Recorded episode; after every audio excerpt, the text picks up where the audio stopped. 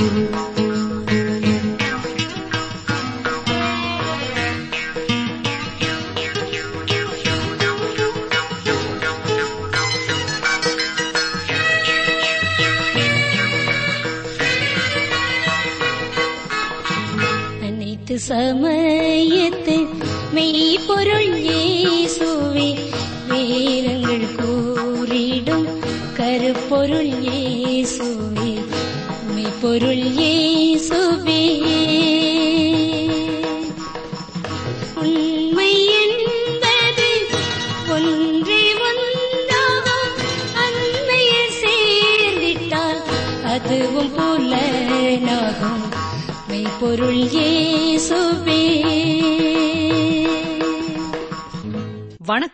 வேத ஆராய்ச்சி அன்பர்களே நம்பிக்கையின் தெய்வன் இக்காலை வேளையில் நம்மோடு இருக்கிறார்.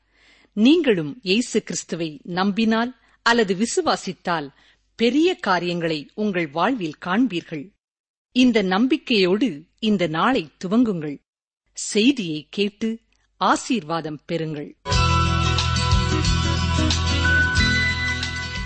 டிடபிள்யூஆர் நிகழ்ச்சிகளை தொடர்ந்து கேட்கிற உங்களுக்காக கர்த்தரை துதிக்கிறோம். டிடபிள்யூஆர் ஊழியங்களை நேசிக்கிற ஊழியங்களுக்காக ஜெபிக்கிற டிடபிள்யூஆர் ஊழியங்களை தாங்குகிற ஒவ்வொருவருக்கும் கர்த்தர் நிறைவான ஆசீர்வாதங்களை தருவாராக.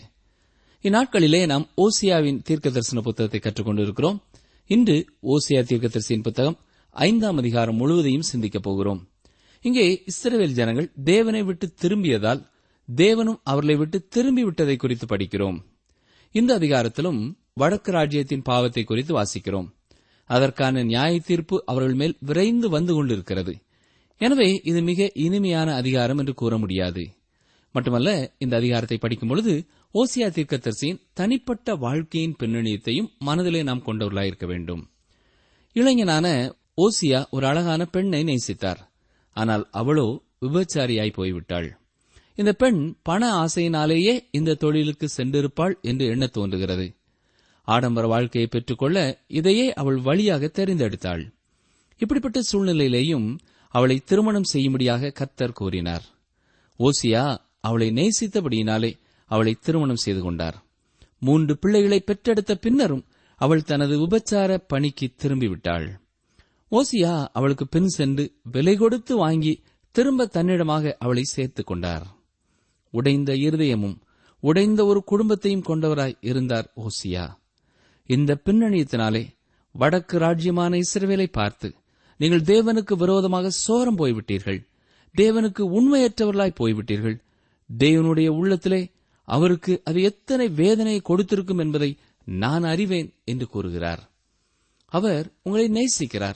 நீங்கள் அவரை விட்டு தூரம் போய்விட சோரம் போய்விட அவர் என்றும் உங்களை விட்டுவிடப் போவதில்லை. என்றாலும் உங்கள் பாவத்திற்காக அவர் உங்களை தண்டிக்கப் போகிறார் என்று பிரசங்கித்தார். இந்த அதிகாரத்தின் ஆரம்பத்திலே வடக்கு ராஜ்யத்தின் தலைவர்களாக இருந்த ஆசாரியர்களையும் அரசனையும் குறித்து தேவன் என்ன சொல்கிறார் பாருங்கள்? ஓசிய ஐந்தாம் அதிகாரம் முதலாம் வசனம். ஆசாரியர்களே இதை கேளுங்கள். இஸ்ரவேல் வம்சத்தாரே கவனியுங்கள். ராஜாவின் வீட்டாரே செவி கொடுங்கள். இந்த நியாய விசாரிப்பு உங்கள் மேல் செல்லும். நீங்கள் மிஸ்பாவில் கண்ணியும் தாபோரின் மேல் விரிக்கப்பட்ட வலையுமானீர்கள். மிஸ்பா என்பது இந்த வடக்கு ராஜ்யத்தின் தென்மேற்கில் இருக்கும் பகுதியாகும். தாபோர் மலை தேசத்தின் வடகிழக்கே இருக்கிறது. வேறு வார்த்தைகளிலே சொல்ல வேண்டுமென்றால் பச்சையாய் காணப்படுகிற ஒவ்வொரு மரங்களின் கீழும் தங்களது விக்கிரகங்களை வைத்திருந்தார்கள். தேசம் முழுவதிலும் விக்கிரகங்களை வைத்திருந்தார்கள். இப்பொழுது கர்த்தர் ஆசாரியரிடத்திலும் ராஜாவின் குடும்பத்தாரிடத்திலும் பேசுகிறார். ஏனென்றால் அவர்களையே தேசத்தின் தலைவர்களாக அவர் வைத்திருந்தார். ஏற்கனவே நான்காவது அதிகாரத்தில் நாம் படிக்கும் பொழுது ஜனங்களுக்கு எப்படியோ ஆசாரியர்களுக்கும் அப்படியே. அவர்களின் வழிகளின்படியே நான் அவர்களை விசாரிப்பேன். அவர்கள் கிரியைகளின்படியே அவர்களுக்கு பலனளிப்பேன் என்று கூறியிருக்கிறார். கர்த்தருடைய ஜனங்களுக்கு முன்மாதிரியாய் இருக்க வேண்டியவர்களே தரம் குறைந்தவர்களாய் போய்விட்டார்கள். அரசனும் ஜனங்களுக்கு முன்மாதிரியாக இருக்க வேண்டியவன். ஜனங்களைப் போலவே கர்த்தரை விட்டு அவன் தூரமாய் போய்விட்டான். கர்த்தருக்கு பயப்படுகிற பயம் இல்லாமல் கர்த்தர் எதற்கு முக்கியத்துவம் கொடுத்தாரோ அதை அலட்சியம் பண்ணி அசட்டை பண்ணி கர்த்தரை அவமதித்து வாழ்ந்தார்கள். இன்றும் இப்படிப்பட்ட காரியங்களை நாம் சமுதாயத்திலே பார்க்கலாம் திருச்சபைகளிலே பார்க்கலாம். ஆசாரியர்கள் கர்த்தருடைய பணிவிடைக்காரர்கள் சமுதாயத்திலே பெரியவர்கள் என்று கருதப்படுகிறவர்கள் மக்களை பாவத்துக்கு நேராய் வழிநடத்துகிறவர்களாய் இருக்கிறார்கள். எந்த தேசம் ஒழுக்க நெறியிலே தரம் குறைந்து போகிறதோ தேவனுடைய வார்த்தையை அசட்டை செய்கிறதோ அப்பொழுது தேவனுடைய நியாய தீர்ப்பு அந்த ஜனக்கூட்டத்தின் மேல் வருகிறதாயிருக்கிறது. ஓசியா ஐந்தாம் அதிகாரம் இரண்டாம் வசனம். நெறி தவறினவர்கள் மிகுதியும் வதை செய்கிறார்கள். அவர்கள் எல்லாரையும் நான் தண்டிப்பேன். இஸ்ரவேல் ஜனங்கள் கொடூரமானவர்களாக இருந்தபடினாலே தேவன் அவர்களை கடிந்து கொள்கிறார். அங்கே கொலை செய்கிறவர்கள் இருந்தார்கள் கலகம் செய்கிறவர்கள் இருந்தார்கள். யுத்தங்களும் சண்டைகளும் இருந்தன. கர்த்தருடைய பிள்ளைகள் கர்த்தருக்கு சாட்சியாய் வாழாமல் கொடுக்கப்படும் வாய்ப்புகளை பயன்படுத்தாமல் போவார்கள் என்றால் கதவுகள் அடைக்கப்படும். பிரியமானவர்களே சற்றே சிந்தனை செய்து பாருங்கள். கர்த்தரை அறிந்து கொண்ட உங்களுக்கு கர்த்தர் எத்தனை வாய்ப்புகளை கொடுத்தார்? அதை நீங்கள் பயன்படுத்தினீர்களா? அதை நீங்கள் சிறுவர் ஊழியங்களுக்கான வாய்ப்பு கர்த்தர் கொடுத்தார். வாலிபர் மத்தியிலே வசனங்களை பகிர்ந்து கொள்ளக்கூடிய வாய்ப்புகளை கொடுத்தார். கிராம ஊழியங்களுக்கான வாய்ப்புகளை கர்த்தர் கொடுத்தார். இதை நீங்கள் பயன்படுத்தினீர்களா என்பதை சிந்தனை செய்து பாருங்கள். வசனங்களை கொடுக்கக்கூடிய வாய்ப்புகளிலே மற்றவர்களுக்கு வசனங்களை கொடுக்கக்கூடிய வாய்ப்புகளிலே மற்றவர்களுக்கு வசனங்களை கொடுக்க வேண்டியது நம்முடைய பொறுப்பு. அதை குறித்து அலட்சியமாய் இருந்து கொண்டு நமக்குள்ளேயே யுத்தமும் சண்டைகளும் செய்து கொண்டு கரிசனையற்றவர்களாய் இருப்போம் என்றால் தேவன் கதவுகளை அடைத்து விடுவார். இஸ்ரேல் மக்கள் கர்த்தரின் வாய்ப்புகளை அசட்டை செய்து வாழ்ந்தபடினாலே நியாய தீர்ப்பு வந்தது. ஓசி ஐந்தாம் அதிகாரம் மூன்றாம் நான்காம் வசனங்களை பாருங்கள். இப்ராஹிமை நான் அறிவேன். இஸ்ரவேல் எனக்கு மறைவானதல்ல. இப்ராஹிமே இப்போது நீ சோரம் போனாயே. இஸ்ரவேல் தீட்டுப்பட்டதே. அவர்கள் தங்கள் தேவனிடத்துக்கு திரும்புவதற்கு தங்கள் கிரியைகளை சீர்திருத்த மாட்டார்கள். வேசித்தன ஆவி அவர்கள் உள்ளத்தில் இருக்கிறது. கர்த்தரை அறியார்கள். இஸ்ரவேல் ஜனங்களை தேவன் அழைப்பதற்கு பயன்படுத்திய செல்ல பெயர்தான் இப்ராஹிம். பத்து கோத்திரங்களிலே ஒரு கோத்திரத்தின் பெயர் அதுவாயிருந்தாலும் பத்து கோத்திரங்களையும் அழைக்க தேவன் அந்த பெயரையே பயன்படுத்தினார். தேவன் இப்ராஹிம் என்ற பெயரை பயன்படுத்துவதற்கான இரண்டாவது காரணம் இஸ்ரேல் மக்களின் விக்கிரக வணக்கத்தின் மத்தியில் இப்ராஹிம் இருந்தது. அரசனான எரோபெயாம் பெத்தேலிலே கன்றுக்குட்டியை வைத்தான். இரண்டாவது கன்றுக்குட்டி சமாரியாவிலே வைக்கப்பட்டது. இந்த இரண்டு இடங்களும் இப்ராஹிம் கோத்திரத்தாரின் எல்கைக்குட்பட்டது. பெத்தேல் ஒருவேளை பென்யமின் கோத்திரத்தாருடையதாய் இருந்தாலும் அவர்கள் எப்ராஹிமினரோடு சேர்ந்து கலகம் செய்தார்கள். விக்கிரக வணக்கத்தின் மையம் எப்ராஹிமிலே இருந்தபடியினாலே தேவனுக்கு விரோதமாக இஸ்ரவேலரை குறித்து பேசும்பொழுது எப்ராஹிம் எப்ராஹிம் என்றே கர்த்தர் பேசினார். என்னை கேட்டுக்கொண்டிருக்கிற எனக்கு அருமையான சகோதரனை சகோதரியே கர்த்தர் இங்கே என்ன சொல்கிறார்? எபிராயிமை நான் அறிவேன். ஆம் நம் ஒவ்வொருவரையும் உள்ளும் புறமும் எப்பொழுதும் அறிந்திருக்கிறவர். நம்மை படைத்த தேவனாய கர்த்தர். அவருடைய கண்களுக்கு யாரும் விலகிக் கொள்ள முடியாது. இப்ராஹிம் கோத்திரத்தின் மத்தியிலே பொன் கன்றுக்குட்டி வணக்கமும் பாகால் வணக்கமும் காணப்பட்டாலும் பத்து கோத்திரங்களையும் இது கரைப்படுத்தியது. மட்டுமல்ல தெற்கு ராஜ்யமும் இதனாலே பாதிக்கப்பட்டது. அவர்களுடைய பாவம் என்ன? கர்த்தருடைய வார்த்தையை பெற்றவர்களாய் இருந்தாலும் கர்த்தரை அறிந்தவர்களாய் இருந்தாலும் அவரிடத்திலிருந்து திரும்பி அவர்களை அறியாதவர்களாகவும் அவரை தொழுது கொள்ளாதவர்களாயும் போய்விட்டார்கள். இதன் விளைவாக அவர்களது வாழ்க்கை ஒழுக்கக்கேடான ஒரு நிலைமைக்கு போய்விட்டது.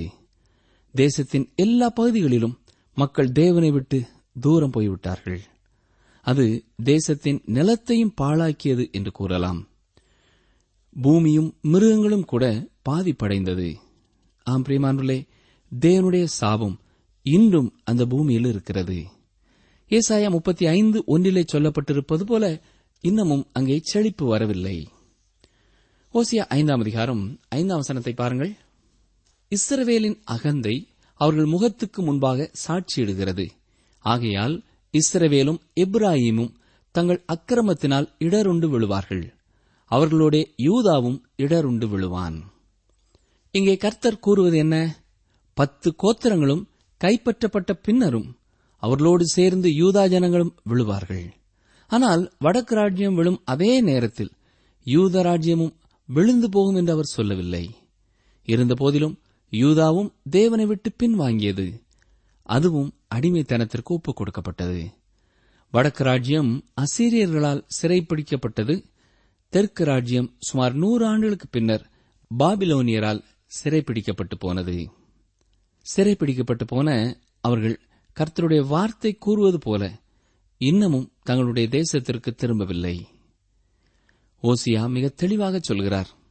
கர்த்தர் அவர்களை திரும்ப அந்த தேசத்திற்கு கொண்டு வரும் பொழுது உலகமே அதை அறியும்.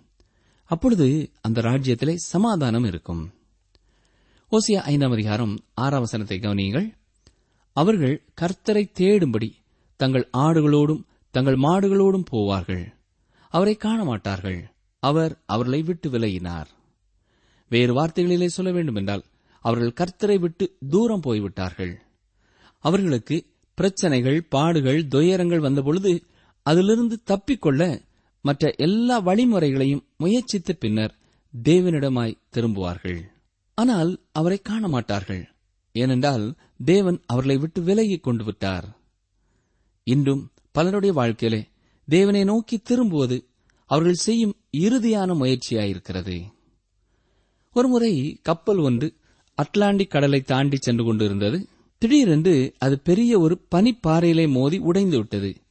கப்பலின் கேப்டன் கப்பலில் இருக்கிற எல்லாருக்கும் ஒரு செய்தியை அறிவித்தான். ஜெபியுங்கள் ஜெபியுங்கள் என்று கூறினான். ஒரு பெண் ஓடோடி அவரிடத்திலே வந்து என்ன கேட்டால் தெரியுமா? இந்த நிலைமைக்கு வந்து விட்டோமா? வேறு எல்லா வழிகளையும் முயற்சித்து விட்டீர்களா? என்று கேட்டாளாம்.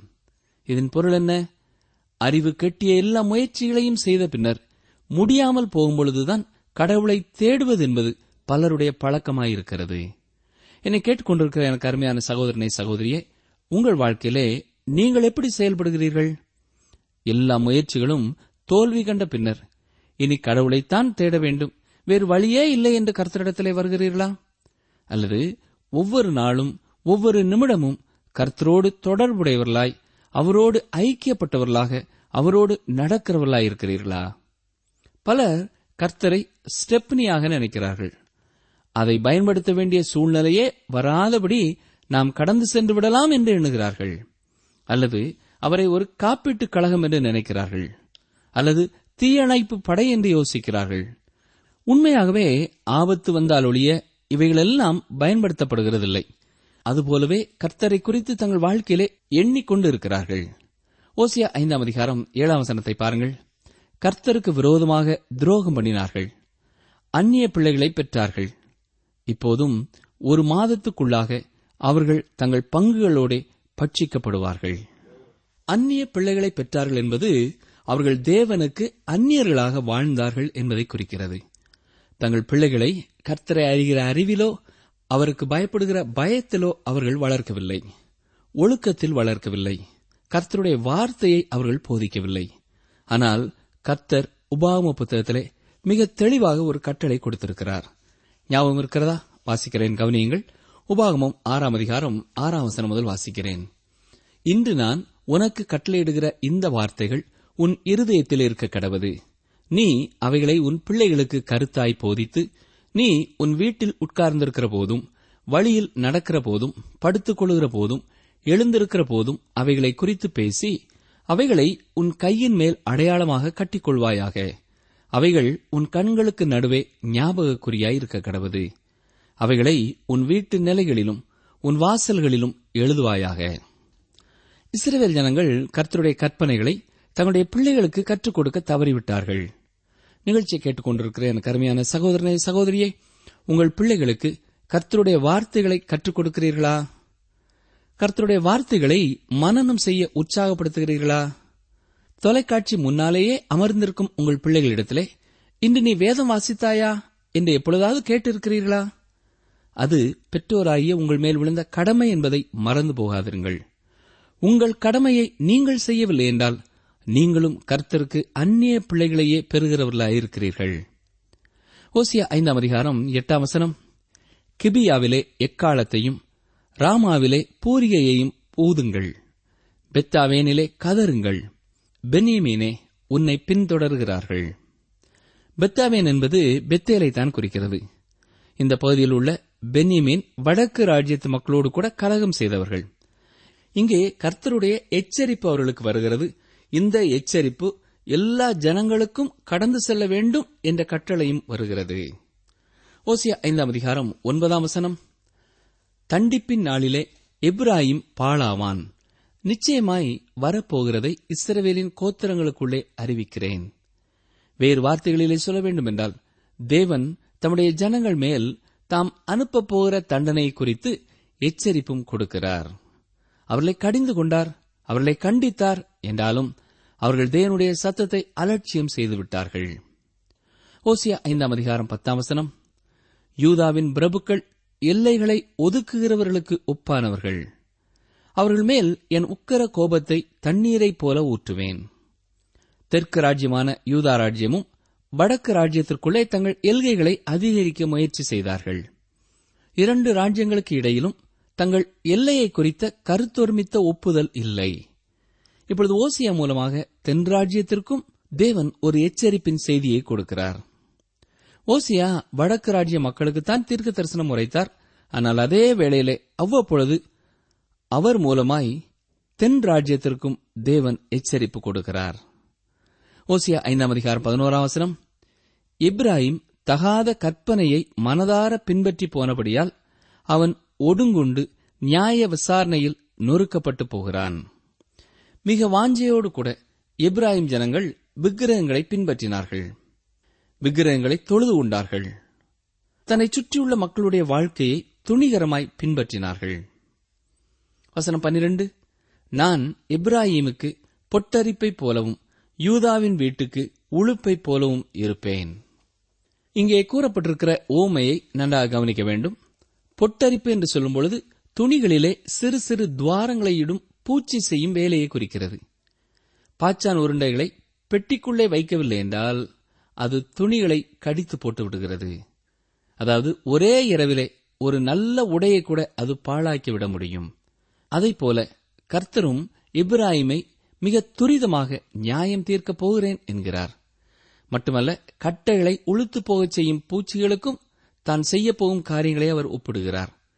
மரத்தை அரிக்கும் பூச்சிகள் வெளிப்புறமிருந்து உள்பக்கமாய் அரித்துக் கொண்டு செல்வதில்லை. கட்டையின் மத்தி பாகத்திற்கு சென்று கொஞ்சம் கொஞ்சமாக உள்ளே உள்ள அத்தனையையும் அரித்து விடுகிறது. திடீரென்று ஒரு நாள் அந்த கட்டை பலனிழந்து உடைந்து விழுகிறது. கர்த்தரை தேடாதவர்களுடைய வாழ்க்கையிலே கர்த்தருக்கு கீழ்ப்படியாதவருடைய வாழ்க்கையிலே அவர்களுக்கு நியாய தீர்ப்பும் அவ்வண்ணமாகவே வரும் என்று கர்த்தர் சொல்கிறார். நிகழ்ச்சி கேட்டுக்கொண்டிருக்கிற அருமையான சகோதரனை சகோதரியே நீங்கள் தொடர்ந்து ஒருவேளை கர்த்தருடைய வேலைகளிலே துரிதமாய் செயல்பட்டுக் கொண்டிருக்கிற ஒருவராய் இருக்கலாம். ஆனால் உங்கள் வாழ்க்கையின் உள்ளான பகுதி எப்படிப்பட்டதாய் இருக்கிறது என்பதை யோசித்து பாருங்கள். நீங்கள் கர்த்தரை விட்டு தூரம் போவதை வெளியே இருந்து யாரும் பார்க்க முடியாது. வெளியே நீங்கள் தொடர்ந்து பணி செய்து கொண்டே இருப்பது போல தெரியும். ஆனால் உங்கள் அந்தரங்க வாழ்க்கையிலே நீங்கள் ஆண்டவரோடு கூட நெருங்கி வாழவில்லை என்றால் நீங்கள் கொஞ்சம் கொஞ்சமாய் கொஞ்சம் கொஞ்சமாய் பலன் இழந்து திடீரென்று ஒரு நாள் முழுவதும் விழுந்து போவீர்கள்.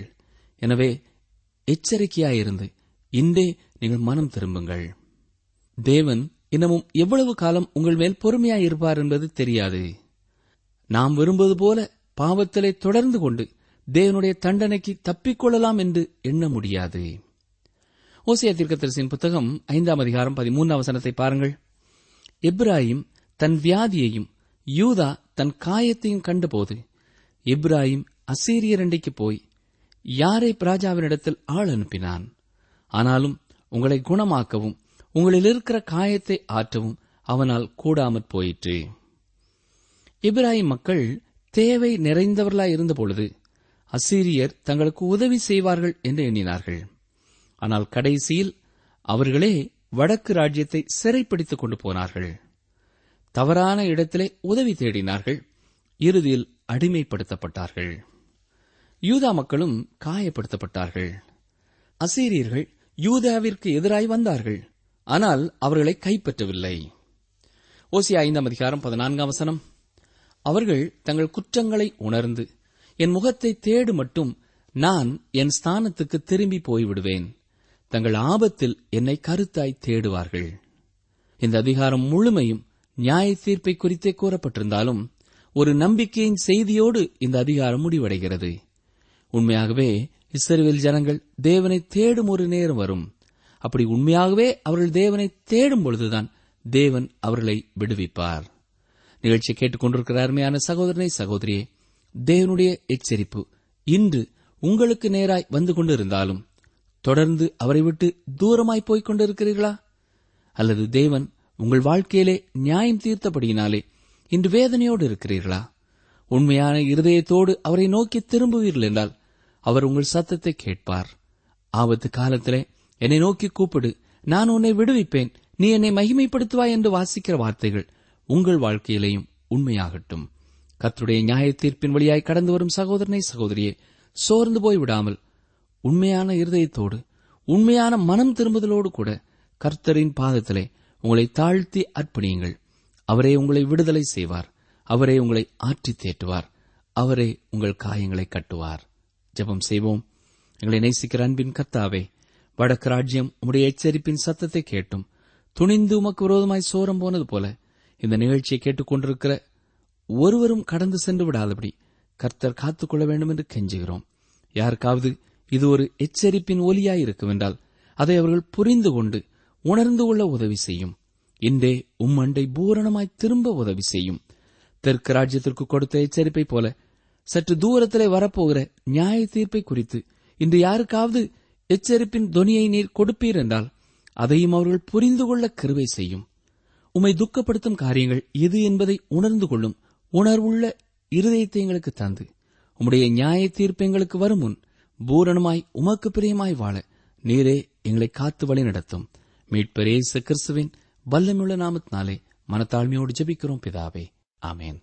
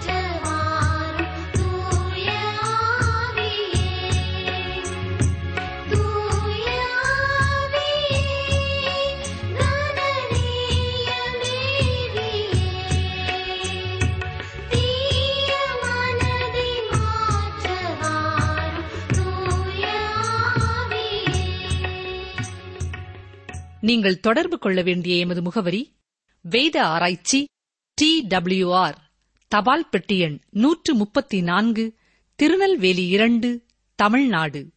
எங்கள் தொலைபேசி எண் தொன்னூற்று நான்கு நாற்பத்தி இரண்டு இருபத்தி ஐந்து இருபத்தி ஆறு இருபத்தி ஏழு மற்றும் ஒரு தொலைபேசி எண் ஒன்பது ஐந்து எட்டு ஐந்து நான்கு ஆறு பூஜ்ஜியம் நான்கு ஆறு பூஜ்ஜியம்.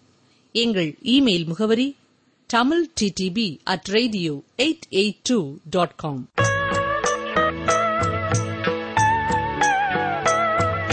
கர்த்தர் தேவ பக்தியுள்ளவர்களை சோதனை நின்று ரட்சிக்கவும் அக்கிரமக்காரரை ஆக்கனைக்குள்ளாக நியாய தீர்ப்பு நாளுக்கு வைக்கவும் அறிந்திருக்கிறார். இரண்டு பேதிரு இரண்டு ஒன்பது. கர்த்தர் தெய்வ பக்தியுள்ளவர்களை சோதனை நின்று ரட்சிக்கவும் அக்கிரமக்காரரை ஆக்கனைக்குள்ளாக நியாய தீர்ப்பு நாளுக்கு வைக்கவும் அறிந்திருக்கிறார்.